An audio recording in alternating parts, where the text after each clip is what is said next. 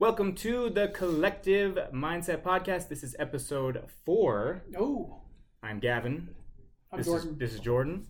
And uh, today we kind of wanted to get a little bit more in the dirt, as we say, about what we're doing, what we've done, kind of what that process looks like. I don't know how interesting this is to normal people, maybe, but I think other mortgage industry people might find it interesting, and maybe just people who are uh, have started a business before. But um, wanted to talk a little bit about what we've done the last few weeks and kind of what led up to this. Um, so my first question here for Jordan might just be is why why start a brokerage rather than maybe just join another company or fix some things with our company? Yeah, that's great. And so, uh, part of our intention of doing this podcast and stuff is to create this roadmap um, of how to go from a mortgage banker into the mortgage broker world, how to, you know, take control of your future, so to speak, become an entrepreneur and grow a business. Um, the interesting thing about a mortgage business is that you really own your own business. You are your own brand, um, unless you're a guy that gets leads or something provided by a company most of us is it's through relationships that we have and we've created Yeah. and you're either using like a franchise model which would be going through a mortgage bank which i did for about 20 years which is which is great um, or you're a mortgage brokerage which we have wholesale relationships but it gives us the opportunity to own it Yep. set our own rates our own compensation plan um, have our own marketing and marketing channels and stuff like that so that didn't exactly answer your question You're getting there. but I wanted to set that table, I Okay. guess, in some regard. so obviously we were mortgage bankers. Right. So why don't you tell, you know, tell the viewers here or the listeners why? Why, why the switch to a broker? Why the switch to our own company versus maybe just, you know, if we were unhappy with our current company, fixing it there or jumping to a new mortgage banker? Why why is this a better path? Yeah, let me settle a couple of things. Like, I don't think that necessarily where we were previously that we had something wrong per se. We were actually highly effective, highly efficient. Um, we felt we had competitive rates and, and everything I think worked well. But in the big picture, as far as kind of what we want to, and if you follow this journey and you're now landing on episode four, you've heard us talk about intentionality, things like that. So there's just when it comes to owning your own business, mortgage brokerage, whatever it is, yes, there's so much more required from you, but there also gives you so much more license to build and to create. And so the why for Gavin and I was more like, we want to build something great. And if it's not your name on the lease and it's not your name on the building, it, sometimes it just doesn't feel like you're building something for yourself. And we want to build, um, I don't want to, empire is probably the wrong word, but we want to Or is it? yeah, I mean, or is it right? We want to create um, businesses, um, so to speak, but this business in particular, the mortgage business, we want to grow and build it and have it something that in 10, 20 years, when we decide we want to retire or transition into a different business,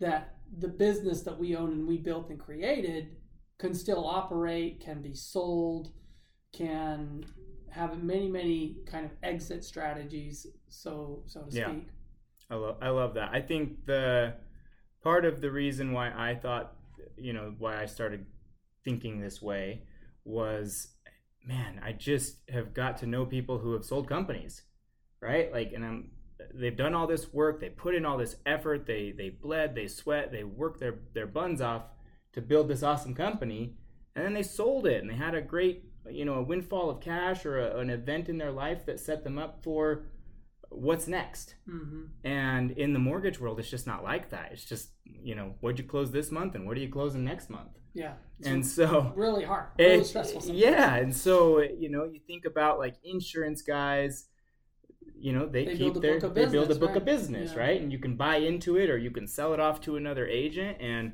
I think that's the path that my, you know, my wheels started turning on, which is like, how do we build a book of business or how do we build a mortgage system that has equity in it at the end, Mhm. right? So after we work for the next 10, 15, 20 years, whatever it is, that there's a big chunk of equity. All of our effort is in there rather than just trying to bilk all the cash out of it while we're closing those loans. Um, we get to maybe leave some of that money in there, reinvest, grow, uh, use that to to create a system that then has value.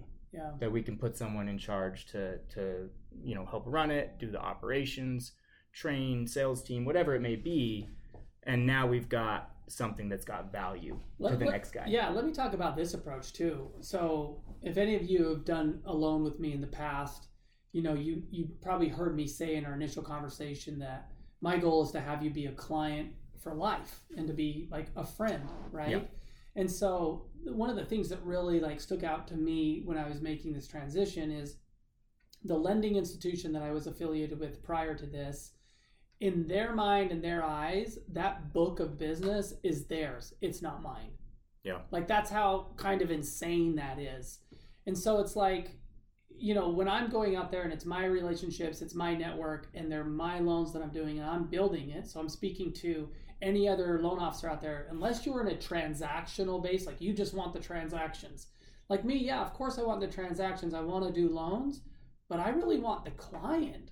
Like I want that relationship. I want that friendship. I want that person to come back to me five times in their lifetime and then refer their kids and their cousins. Like Yeah. that's how we grow our business and that's how I treat my business. And so since it's always been my business, I'm like, why don't I own the brick and mortar piece of it and the equity piece of it, like what what Gavin's saying. So if you're a if you're a loan officer and you're watching this, hopefully you'll follow this journey and you'll and and we can give you some tips or whatever on like the do's and don'ts. Like we by no means profess to be Yeah. experts at what we're doing. We just have the desire and the willingness and the intention and the ability to execute. So we're going out and we're going to do those things and we're going to create this mortgage company. So I'm super excited about what it, what it's going to create, but it's going to allow me to really bring my my clients into the mortgage collective family. And we'll get into like what that means what the collective network is and the other benefits we're going to add to our clients. But just from the sake of like a business Yeah. like now it's truly our business that we could at later date you know sell or transition into something else where you don't have that opportunity if you don't own it. Yeah, I, I love all of that. I think that just like you said, right? We're doing loans for friends, for family, for for clients that we want. We want them to come back. We want to work with them again. We want them to refer their family and friends and and even like realtors. We want them to have a good experience so that they want to refer their next client to us. Like all of these things, you know, roll into what we're trying to do. In the banking world, right? They always say like, "Oh, it's not about rate, it's about service, right? And and they choose to work with you because you're so great. But yet our systems sometimes felt a little clunky, a little slow, a little unadaptable, and I felt at times we had to we had to plug our clients into that and make them fit.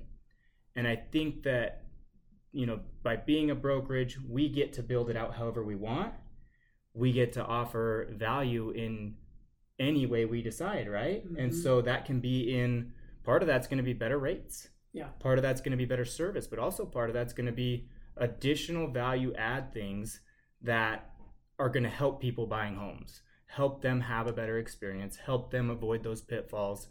And we have that that free license to create that here eh, where we wouldn't have had that elsewhere.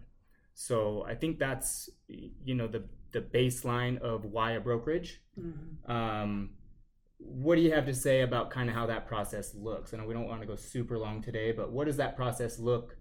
What has it looked like for us just getting that brokerage set up, and yeah i what have we done so far? I mean, the first thing was, you know, you got to file your paperwork with the states and form an LLC, get that started.